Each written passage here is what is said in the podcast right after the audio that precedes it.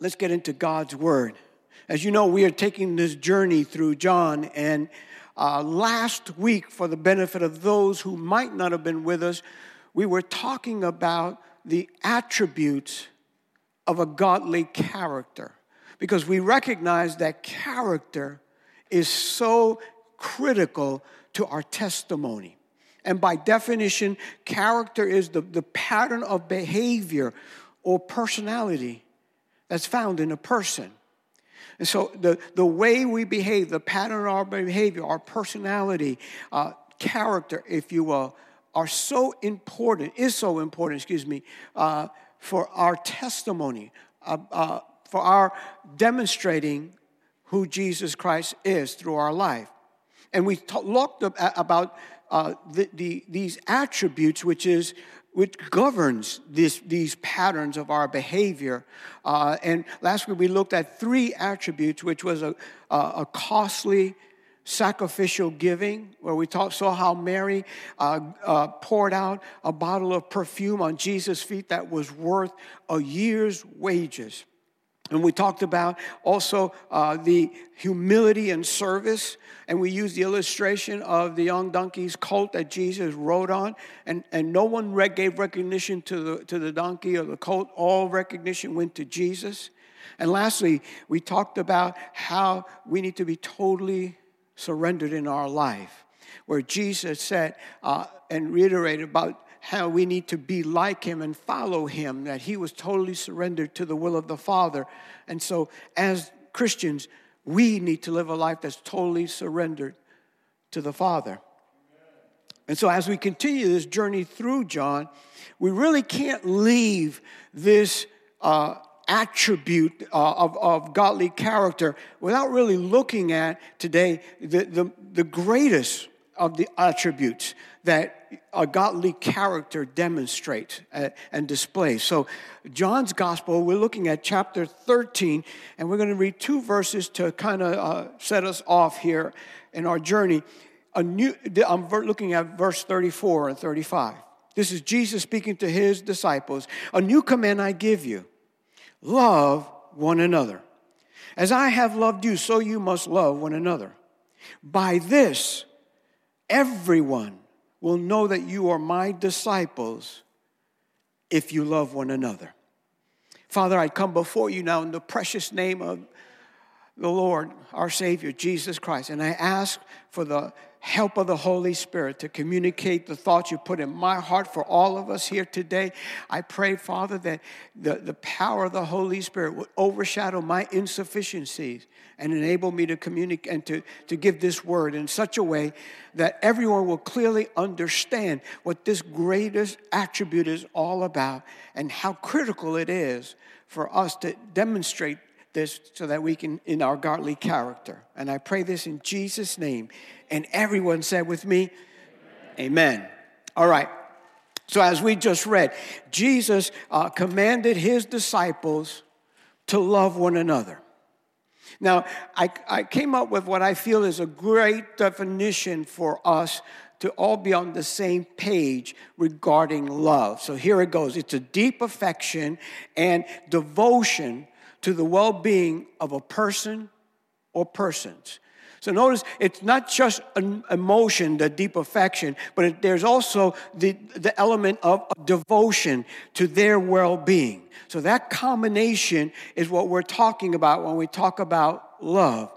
And Jesus commanded uh, his disciples to love each other.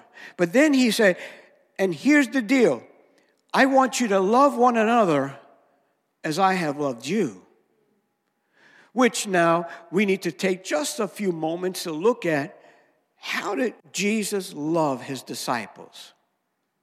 To what degree can we, can we get a little picture of the kind of love that Jesus had for his disciples? Because that's the standard by which the disciples were to love each other. So we know that Judas would betray Jesus. And Jesus knew that, yet he loved them still. Jesus knew that Peter would deny him not once, but three times. yet he loved them still. And we know that in the garden, when Jesus got arrested, that all the disciples abandoned him. And Jesus knew and told them they would abandon him. But yet he loved them still. So, th- just recapping those, just those three incidents from the disciples, Jesus knew they would betray me, they would deny me, they would abandon me. Think about that. If you knew that I would betray you, I would deny you and abandon you, would you still love me? Now, I know you would because I'm such a lovable guy. But think about that in the natural. If you knew that about a person, would you still be able to love them? So it's a very high standard that Jesus set for the disciples, saying, You are to love one another the way I have loved you. Now, Jesus said, if you have that kind of love for one another, then the world would know that they were his disciples. So Jesus clearly outlined that love for one another would identify them as disciples or followers of Jesus Christ. So now let's make the connection for us here today. Because I think by now you figured out that the greatest attribute of a godly character is love. Thank you, Brother June. We have one person that's awake here this morning. Those of you watching online, please pray for this congregation. Now, the love that we're addressing here today is specifically the love that's supposed to be found within the body of Christ, the church. Right? That was, Jesus was addressing his disciples and saying, the key element in identifying who my followers are is they have to have a love one for another. So now, let's affirm that in 1 Corinthians chapter 13, verse 13, the Apostle Paul writes this now, these three remain or continue faith, hope, and love. Notice, but the greatest of these is love. The greatest between faith, hope, and love, the greatest attribute of all of those is love, the Bible declares. Now, we want to look at in a very practical way why is love the greatest attribute of a godly character? Well, 1 John chapter 4 verse 16 puts it this way. God is love. Whoever lives in love lives in God and God in them. So now the Bible declares and makes it clear that the very essence of who God is can be best described in this one word love. That God is love. And, those, and remember now, by definition, that love is that deep affection and devotion to the well being of another person or persons. And the Bible makes it clear that God has a tremendous love and affection and, and is concerned for and is devoted to the well being of his creation, you and I. In fact, here's what many consider the, the, the, the, foundational verse, if you will, of the church and the gospel of Jesus Christ. John 3 16. It says, For God so what? Come on, say it. So God so loved the world that he gave his one and only Son, that whoever believes in him shall not perish, but have eternal life. Then in Romans chapter 5, verse 8, Paul says, But God demonstrates his own love for us in this while we were still sinners, Christ died for us.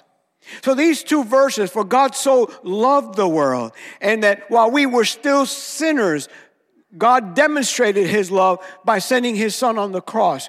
When you walked in, we, gave you a little bit, a little uh, cup of juice, which has uh, the bread on top. Those of you who are watching online, we are going to be doing communion, so you can get that ready in a, a little bit.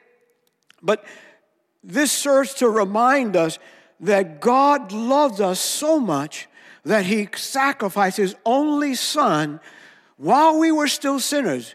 While we were still cursing his name, God loved us still to the measure that he sacrificed his only son for you and for me so that our sins can be forgiven. Would you say amen to that? That's the deep devotion that God has for you and I. Now, First John chapter 4, verse 12 says this: No one has ever seen God. But if we love one another, God lives in us, and his love is made complete in us. In other words, if we love one another, then the element of the presence of God is demonstrated in our life because God is love. And so if we love one another, the Bible says, now we again are demonstrating to the world that we are the people of God, that the Spirit of God does dwell within us, as the Bible said. God lives in us because why? Because we're loving one another and His love is made complete in us. In other words, we are never more like God than when we love one another. It doesn't matter how right you may think your living is. You may say, oh, well, I, am focused on living a righteous life. I'm focused on living a holy life. And I'm, I'm not making light of those uh, attributes. I believe that they're good and right, and everyone should aspire to those. But I want you to know this morning, I want you to listen to me this morning, those of you who are watching on the internet. If you do not demonstrate love for the body of Christ, all of that is a waste of time. The Bible tells us very clearly that it's love for one another that demonstrates that God does, in fact, live in us. I mean, let's rec- realize this. We were all created by God for God. Right? And that what that simply means is God created man so that he might have relationship with man. That was the very purpose of God. Sin came in, disrupted that relationship, and then because God desired that relationship, because He loved us so much, then He sacrificed His own Son so that sin could be put away, so that we can reestablish the love relationship with God. Are, we all on the same page on that? Okay. So now we're created by God for God, which means we are created by love for love. Now, the reason why I'm saying that is because of this. When you look into your life, you will realize that there is nothing more important in life than being loved. Let me take the romantic side, if I could, for a moment.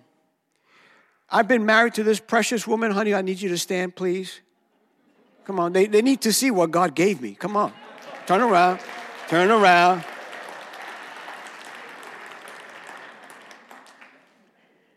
42 years, I have been blessed. I love her passionately. But you see, if I just gave her everything she needed physically, if I made sure she bought every pair of shoes in the world she ever desired, if I made sure that there was always food in the house and, and, and the home was taken care of and, and the honey-do list was always a very short list because I was quick to get on top of that. Pray for me on that, by the way. Uh, if I did all of those things, but I never took the time to express love, she will tell you none of those things really matter. And somehow she felt I, she wasn't loved in fact, the book of Proverbs said there's one of, one of the things that makes the earth tremble with fear is a wife who's unloved. So now, that's the romantic side. But let's take the side of just practical living. Every single one of us realizes you can have all the money in the world, but if you don't have anybody that loves you, you will be miserable. You would be empty. We are created by God for God, or we are created for love. That's why what happens is when you feel unloved, when you are going through that stage where you feel that somehow, some way, there's nobody that loves you, then you feel that life is meaningless and worthless. We need love. And when we love one another, we are being used by God to meet each other's greatest need. You see? That's why Jesus said, The world will know you're my disciples when you love one another. Don't you realize the greatest testimony that the church could ever receive is that when someone walks through those doors for the first time, if you hear this expression, I felt loved, you hit the nail on the head. Right? Why? Because in the end, if that person come into the church for the first time and the most dynamic preacher in the world is on the platform preaching his heart out and you know that's not me but there's an incredible preacher and pastor jason and the worship team they are phenomenal in leading worship and everybody man everybody's really worshiping god and all those great things are happening. But that person comes in and nobody greets them Nobody smiles at them. What do you think is going to happen? They're going to say in their heart, This is not the church for me. Nobody even knew I existed. But when we come in, and we come in with all of our failures and all of our faults, and people that we don't even know still love on us, that is a magnet that people cannot resist that they're drawn to. Would you say amen to that? I know that's what drew me to church. I just felt so warmth and, and welcomed and loved. Now, I want to make sure that we understand that this love that we're talking about is not this gooey love. No, no. Let's look at 1 Corinthians chapter 13. We are, this, is, this portion of scripture is often read in, uh, in, at weddings but it really needs to be read often in the church. Listen, 1 Corinthians uh, chapter 13, I'm reading the first eight verses. If I speak the, in the tongues of men and of angels, but do not have love, I am only a resounding gong or a clanging cymbal. In other words, he's just making a lot of noise. If I have the gift of prophecy and can fathom all mystery and all knowledge, and I have a faith that can move mountains, but do not have love, I am nothing. If I give all I possess to the poor and give over my body to hardship that I may boast, but do not have love, I gain nothing. Okay, buckle your seatbelt. Here we go. Description of love love is patient. Now, I'm talking about the love that's supposed to be in the church. That we're supposed to be patient with one another. If you don't have patience with one another, you don't have love. And I'm so happy that God started with love is patient.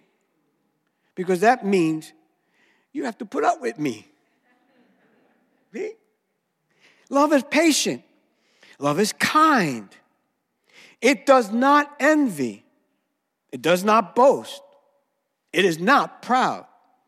It does not dishonor others. If you wind up dishonoring somebody by saying something or doing something, you do not have love.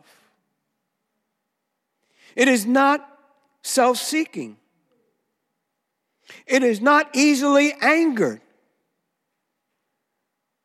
We got somebody that drove by yesterday was angry at us we didn't anticipate that so many cars would come, and literally, traffic was backed up.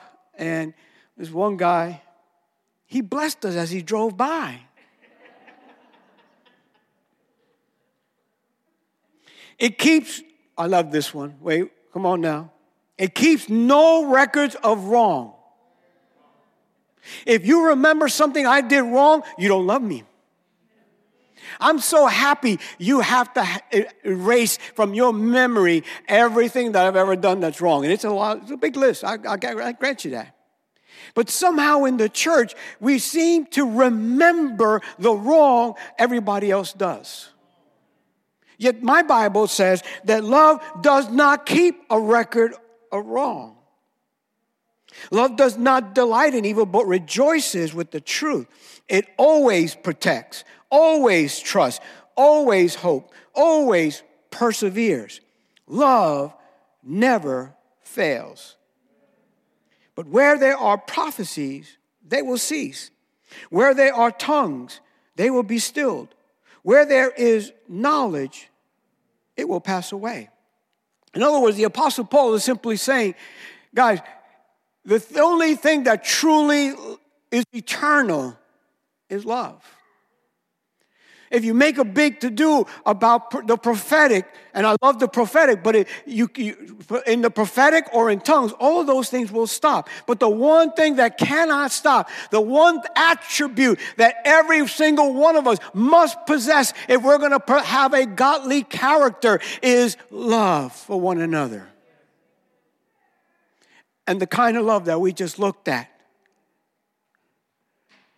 We're to love one another as Jesus loves us. Why?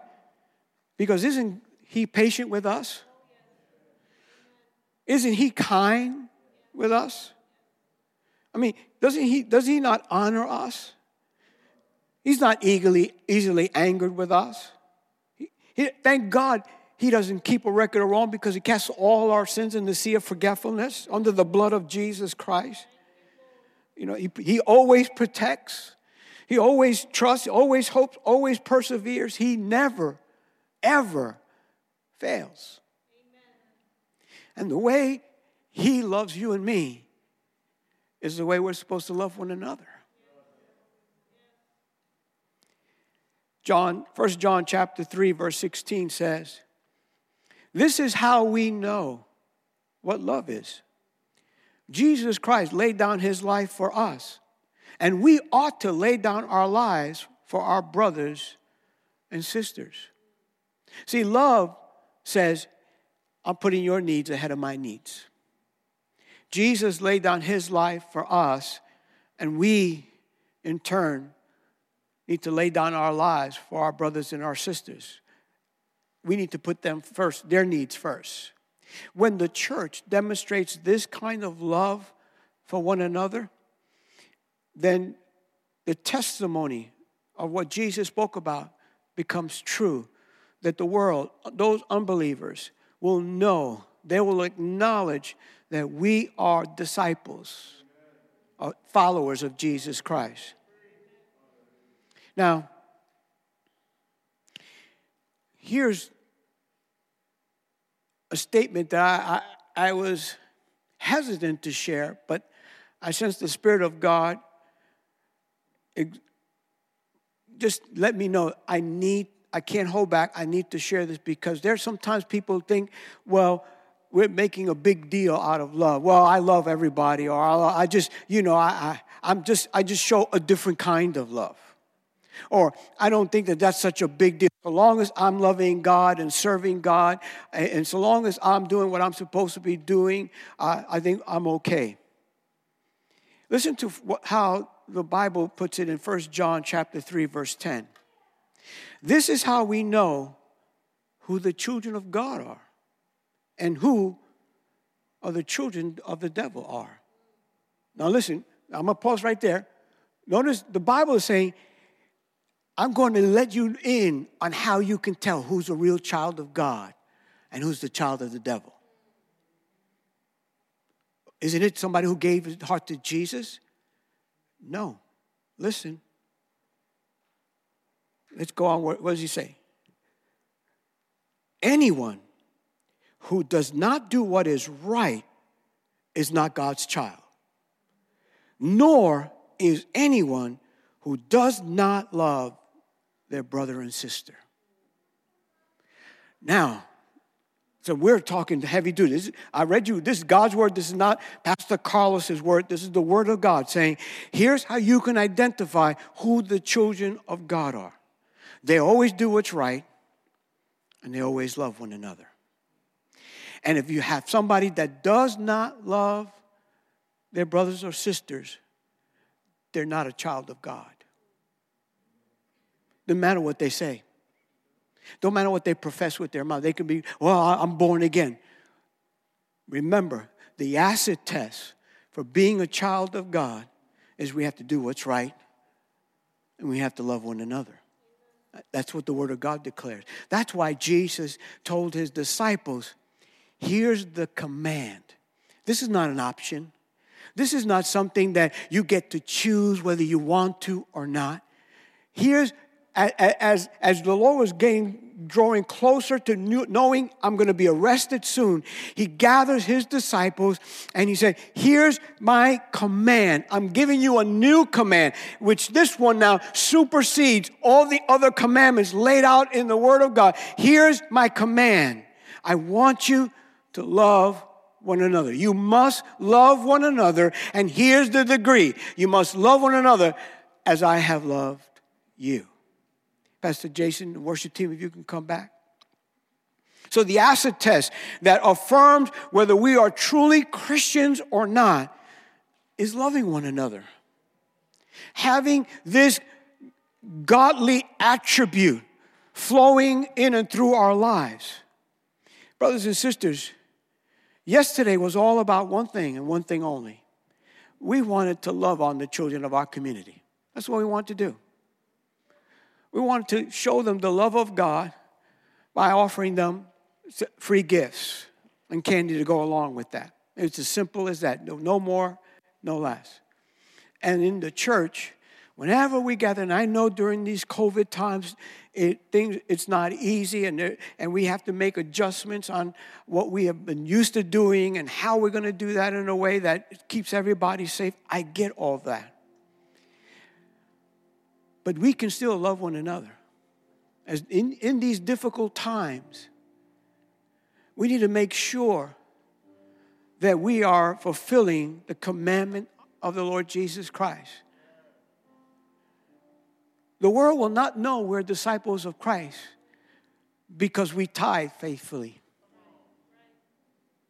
The world will not know that we're disciples of Christ because, you know, we, we, we live a morally excellent life.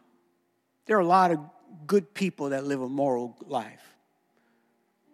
No, the world will know we're his disciples if we love one another. That's why it is love for one another is one of the, our, our core values here at the church. It's the cultivation of love. Now, one last thing, and then we're going to get ready to have communion. Pastor Jason will lead us in a song. We desperately need to be filled with the Spirit of God in order to love one another the way Jesus loves us. You can't love somebody else to that degree under your own strength. Moreover, we need to make sure that we fully understand that we do not have the option to pick and choose who we love and who we don't love. Can we be f- fully transparent this morning? Some of us are not easy to love. Come on, sometimes there's personality differences, there's this, there's that, and all of a sudden now, we tolerate one another, but tolerating one another is not loving one another. Right? And Jesus, at one point, remember the disciples, they were arguing about who was the greatest among them, right? They had their issues. They were not perfect men. And that's why Jesus said, the world has got to know you're my disciples. That all the stuff, that's all got to go. You got to love one another. And you the measurement of your love has to be the way I love you. Remember one last word of the Lord. the measure you show somebody else, it would be measured back to you. So, in other words, love is kind, right? So, if I'm kind toward you, the Lord will be kind toward me. If I'm patient toward you, the Lord will be patient with me. But if I short circuit that and lose my patience with you and don't want to have patience with you, then the Lord said, okay, you and I now have a problem. Because, see, the disciples of Jesus Christ must love one another.